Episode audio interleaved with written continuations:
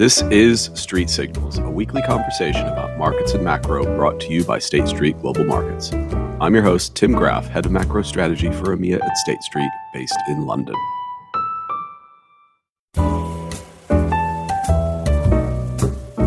Rates keep rising, the dollar keeps strengthening with them, and the longer it goes on, the more worrisome it seemingly gets for risky assets, which had a pretty bad finish to what was otherwise a lackluster third quarter. As October and the fourth quarter begins, it's time to take a moment and assess whether these moves can be maintained or if we're near a natural breaking point. This is a discussion I've been looking very much forward to having. Joining me this week is Bill Walsh, who is our head of trading for the Americas. Bill, welcome to Straight Signals. Tim, thanks for having me. Absolutely. It is great to always have the voice of the trading desk here. We've done it once before. We're going to get your perspective today. Bill, when we were doing prep for this, I thought it was hilarious. You described yourself as the Forrest Gump of the FX trading universe.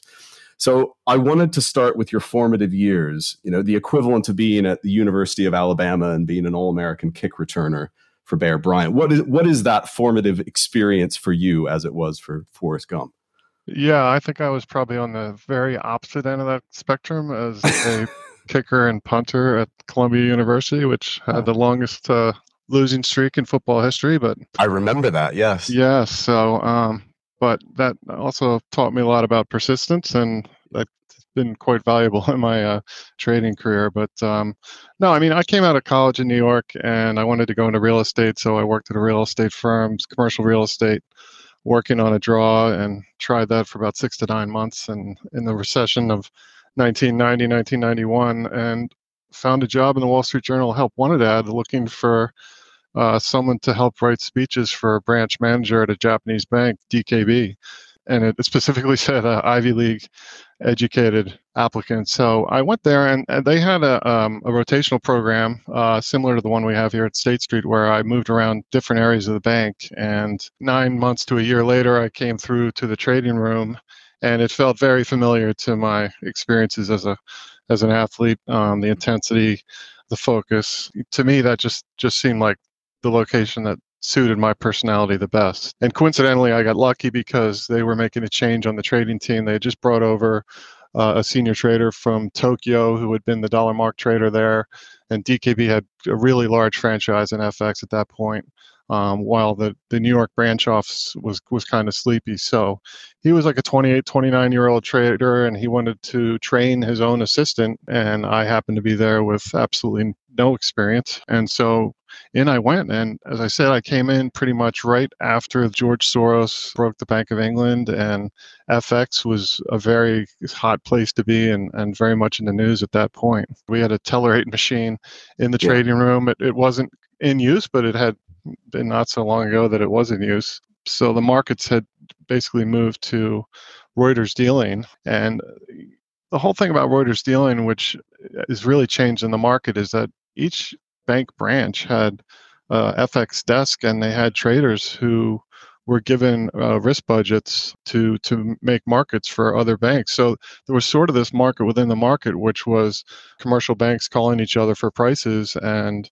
a bank like UBS, you know, in Switzerland alone, I think they had four branches that you could call. And so the amount of FX spot traders was probably 15 to 20 times of what it is now. But that added a certain amount of volatility to the market. But, you know, as I started, you know, I remember telling my mom, you know, all the video games I played, my dexterity really came in handy because, you know, you would be calling out to banks for prices and picking up and getting prices and trying to turn liquidity very quickly. And it was intense. I mean, you would, you know, show up at 6:30, 6:45 and look up from your desk, and it's about 1 o'clock. There was just it was a very sort of high pressure, high intense environment. I want to go back to the early years in a second, particularly some of the formative experiences. But actually, it's interesting to me that we have electronic trading now doing everything. And in theory, liquidity should be so much better. Volatility is certainly lower. How would you compare it, though? Given you said there were so many people trading FX, commercial banks, you know, this was prior, I guess, to a lot of consolidation, especially. Would you describe the liquidity environment then as being more friendly than it is now? I think it was more friendly as a market maker because you just had more opportunities. You know, this was pre EBS. And, you know, as I went from DKB to Lehman Brothers, they had just hired a team from Credit Suisse, Dave Og and Mike Kahn. And they kind of had this model where they would make prices to anyone at any time. And they had a Reuters call out sheet that had something like 260 banks that you could call. And the deal was every bank was obligated to make a price on 10 million units. And so we had three assistants. I was the head assistant and two other junior assistants. One or two assistants were just picking up and making prices continuously throughout the day. And what would happen was you would have these big, you know, especially around like a non-farm payroll day, you could have 50 to 100 basis points of arbitrage opportunity where the broker in Germany may be 20 offered while we're getting paid by a bank in New York at 90. And so all these banks that were making prices all over the world had different axes. And so there was definitely, it was a friendlier environment for market makers because there was just so much less price discovery than you have now. Right. And there was also more market makers. So I think there were more people, if it's a zero-sum game, there was, you know, more winners and losers during a day, which increased the amount of volatility you would see at the highs and the lows. Let's think about then periods of volatility or just periods of interest in that career. You mentioned getting started in the late 90s, and you brought up actually Soros breaking the bank. And funnily enough, the first trader we had on this podcast, Pete Vincent, talked about that as well as a kind of formative experience. He wasn't trading yet, but he was reading the news and thought, oh, this is interesting. I could take my economics degree and think about things like this. For me, I worked in rates in the early 2000s, and in 2003 in the summer, there was a huge period of volatility, and I worked in the U.S. swap market and spreads blew out. What about for you? What really sticks in your mind as incidents or episodes that stand out? I think like the first big one for me was 1994. I mean, it was the year I got married, but also it was the year that, you know, I had dollar yen trader at Lehman Brothers, and, you know, we had sort of this dollar sell-off that led to, you know, intervention in dollar yen, and the year sort of culminated at the end of the year in the Mexican crisis. And Lehman had a prop team there that was very heavily positioned for a Mexican devaluation, and they did quite well. And so that was sort of my first experience with a group that really put on a massive trade, and it really worked out very well. And so we had dealt certainly with hedge funds and had a dialogue with them, but this was sort of a firsthand experience for me on the implications of really putting on risk in proportion and having a strategy to do it. Because honestly, as a spot market maker, you kind of were focused on fundamentals, but it was so busy during the day that you really didn't think about fundamentals until, you know, after the dust settled. But at Lehman, that was a very formative move for me that I remember pretty well. And then, of course, you know, you had the Asian crisis in 98, and September 11th, of course, was very impactful for different reasons, because we had a lot of brokers that were in the building, and DKB had actually worked in the World Trade Center. So yeah, there are all these benchmarks along the way that give you experiences that you sort of fall back on. And I think that's kind of what's going on with today's market. Everyone obviously is familiar with the big, you know, asset debt bubble that has been inflating since the great financial crisis with whatever it was, 18 trillion of negative yielding debt. And now the Fed's hiked rates, you know, 525 basis points. And history would tell you that we should be close to some sort of finality, but it just seems like it's stretching out a lot longer than people think. So I think that's kind of what's happened this year with a lot of the macro traders, is that what they expected to happen is taking a lot longer than their experience tells them it should have happened. But at the same time, the timing is the hard part. The strategy is easy. It's the tactical part of the trade that's always the tricky part. I mean, what do you rely on in terms of playing for that? And I'm thinking here very philosophically about, you know, what sort of frameworks do you build for yourself, or have you built over the years, that help you assess when is the right timing, or when should I just stay away? This isn't the right time to do it. I'm really curious as far as the psychology you employ to take those risks, or to avoid taking the risks if it just doesn't appear to be the right time. Well, and that's the interesting thing, you know, that's how the electronification of the market has really changed the feel for the market. when you had voice brokers, you could almost feel the sense of urgency, you know, almost read the tape by the volume of trades going through or the sense of panic.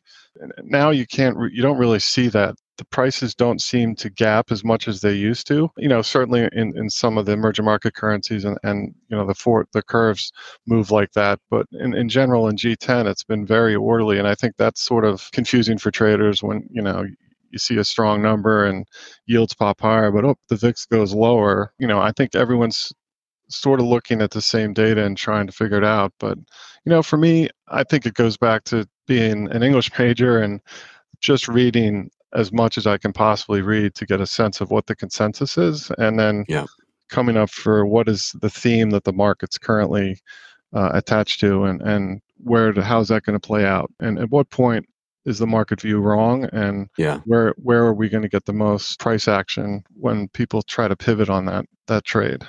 Well, let's talk about that then, and talk about where things are now, where the market might be wrong. I mean, we're recording this on a Monday afternoon where the dollar is yet again recovered from a sort of a weak start to start rocketing higher. We've got the DXY pushing close to 107 now. It seems to be the consensus view. I mean, there was a lot of consensus forecasts for dollar weakness that are being proved wrong, and I'm guessing will be marked to market before too long. I mean, what is kind of your out of consensus view right now? Well, I think it's interesting that, you know, after the last Fed meeting, we've sort of seen these bear flatteners, which are typically bad for risk. And that, you know, the dollar is at the year high, certainly against, you know, dollar yen and the euro, while some of the popular carry trades of the first half of the year, Mexico and Brazil, were nowhere near the dollar high. And you know, I do think that some of these Latin American countries have been ahead of the curve with their rate moves. And if the Fed's going to be higher for longer and they're starting to cut rates, yeah, it'll probably be good for the fixed income markets there, but I don't think it's going to be great for the currency markets. So I do think it appears to me that, you know, the U.S. data in the middle of the year sort of took a little bit of dip, but it seems like it's coming back. And it feels like the U.S. consumer is able to withstand higher rates. And we're starting to see some of the data, even globally, be it China or parts of Europe, are starting to come back a little stronger. So we went from where the market had, you know, hikes priced into the UK curve, then they took them out, things look pretty dire, to now numbers are starting to rebound in the US. I'm coming around to Lee's view, which is, you know, if you look at the election cycle next year, do they want to be hiking into the elections? Probably not. So maybe they should get ahead of this, and maybe a hike in November makes sense. And what will that do for risk? You know, I just can't see how it's going to be good for risk. I mean, every hard landing starts out as a soft landing, and that kind of feels like where we are right now, which is, you know, the market's wrapping its head around the fact that they mean it higher for longer, and no, they don't want inflation at 2.5%. To get to 2% is going to be impossible without a hard landing. And so what do you do in that scenario with the dollar? Do you just play for this to continue on rising? I mean, a hard landing ultimately probably does bring Fed easing, but there could be a long way to go before we get there. I think that's what's difficult about the current environment, because people are reluctant to load up on the dollar because we've already had a big dollar move. So, you know, for me, usually these things happen with a more aggressive spike. And as we sit at, you know, right ahead of 150 in dollar yen and right on 105 at the euro, I think we're going to sort of have a grinder kind of back and forth until we do get more hawkish rhetoric out of Powell that can get us to the next level. But for now, it just sort of feels like you got to buy any dollar dips going forward. Yeah. And some of the emerging market currencies will probably come off more aggressively than the major currencies. And let's talk about the yen. You mentioned formative experience of 1994 and 1995 and periods of yen intervention. And we are close to these key levels, yet we've seen no real hint that intervention is coming. Do you think it's on the horizon? Or even if not, I mean, what level potentially brings it into picture? Yeah, I think the market kind of forces the hand of the central banks once they say, well, here's a line in the sand. And, you know, they're going to take it to that line in the sand. Now, I would say it's probably closer to 155 than 150. I think they were kind of hoping for the Fed hiking cycle to end and maybe reverse before they started to normalize their rates. I don't think they're going to be able to wait that long. So intervention to me is going to be kind of futile unless they change yield curve control or get their rates back in positive territory. So I think that could be a trade we could see move pretty aggressively if we get back above 155. But intervention, yeah, I think it's probably likely, but unless they do some fundamental change over there, I think the market's going to be buying any dollar dips. I don't think the market's quite as long as it was the last time we were up here, so I don't think the reaction's going to be quite as big. The rest of the G3 or G3 plus sterling, I suppose. I mean, in a lot of senses, you could say the euro is not particularly cheap when you look at it on a trade-weighted basis. It's very expensive, actually, versus the renminbi. It's expensive to a lesser degree against sterling. And you have all of these fundamental flaws that are starting to emerge. We had PMI data earlier this week, and the flash estimates last week were pretty weak.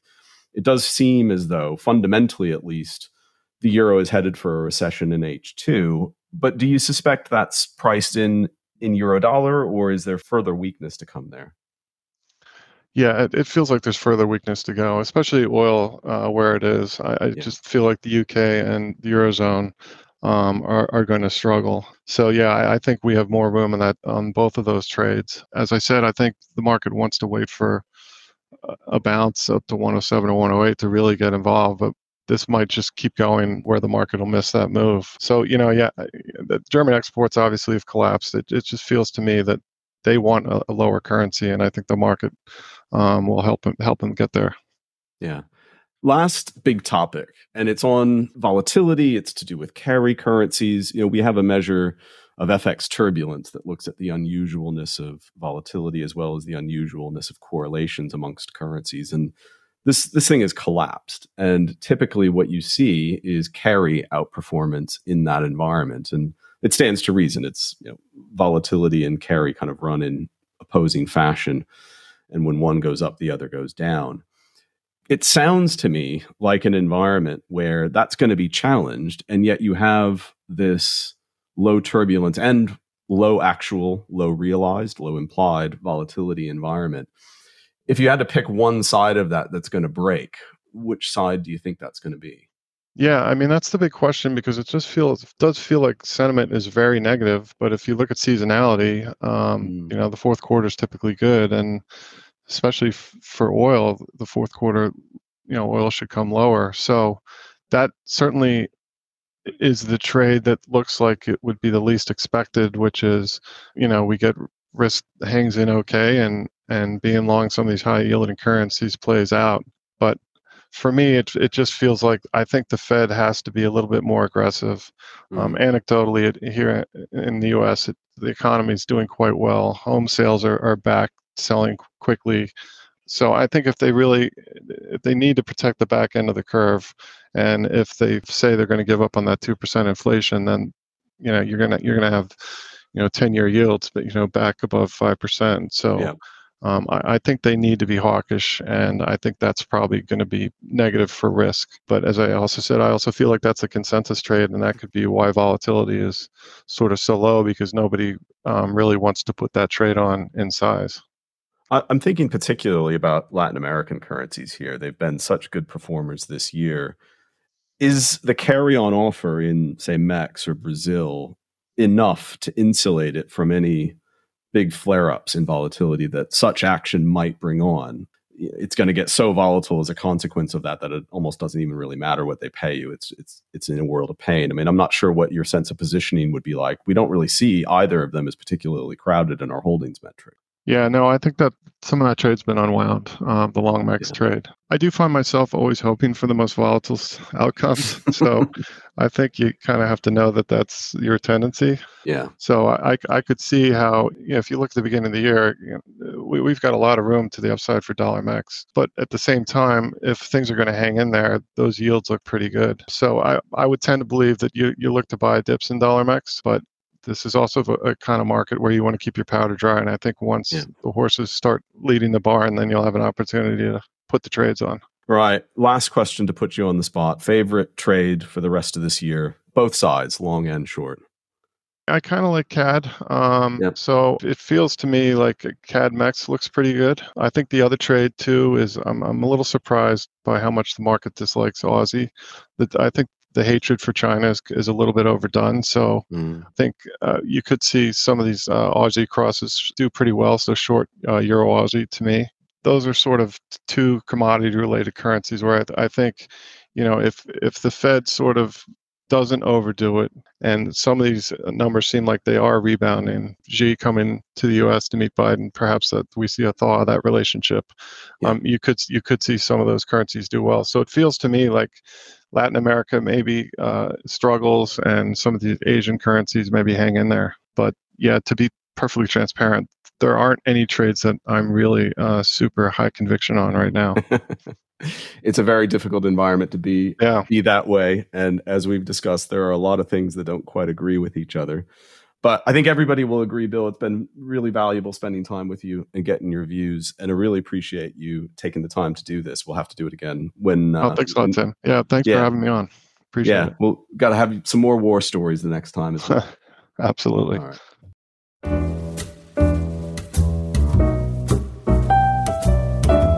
Thanks for listening to this week's edition of Street Signals from the research team at State Street Global Markets. This podcast and all of our research can be found at our web portal, Insights. There, you'll be able to find all of our latest thinking on macroeconomics and markets, where we leverage our deep experience in research on investor behavior, inflation, risk, and media sentiment, all of which goes into building an award-winning strategy product. If you're a client of State Street, hit us up there at globalmarkets.statestreet.com. We'll see you next time.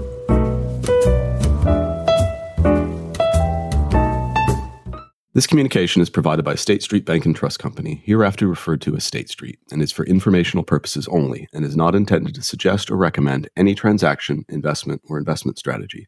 It does not constitute investment research, nor does it purport to be comprehensive or intended to replace the exercise of an investor's own, careful, independent review and judgment regarding any investment decision.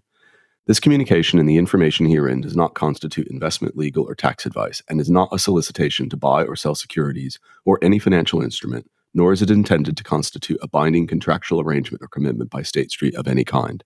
The information provided does not take into account any particular investment objectives, strategies, investment horizon, or tax status. The views expressed herein are the views of State Street as of the date specified and are subject to change without notice based on market and other conditions. The information provided herein has been obtained from sources believed to be reliable at the time of publication.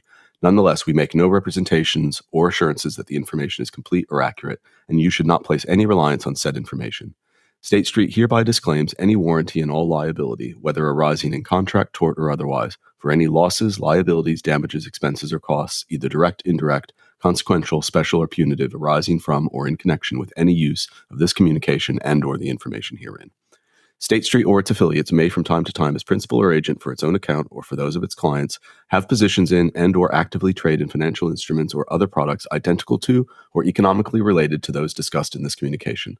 State Street may have a commercial relationship with issuers of financial instruments or other products discussed in this communication. This communication may contain information deemed to be forward-looking statements. These statements are based on assumptions, analyses, and expectations of State Street in light of its experience and perception of historical trends, current conditions, expected future developments, and other factors it believes appropriate under the circumstances. All information is subject to change without notice.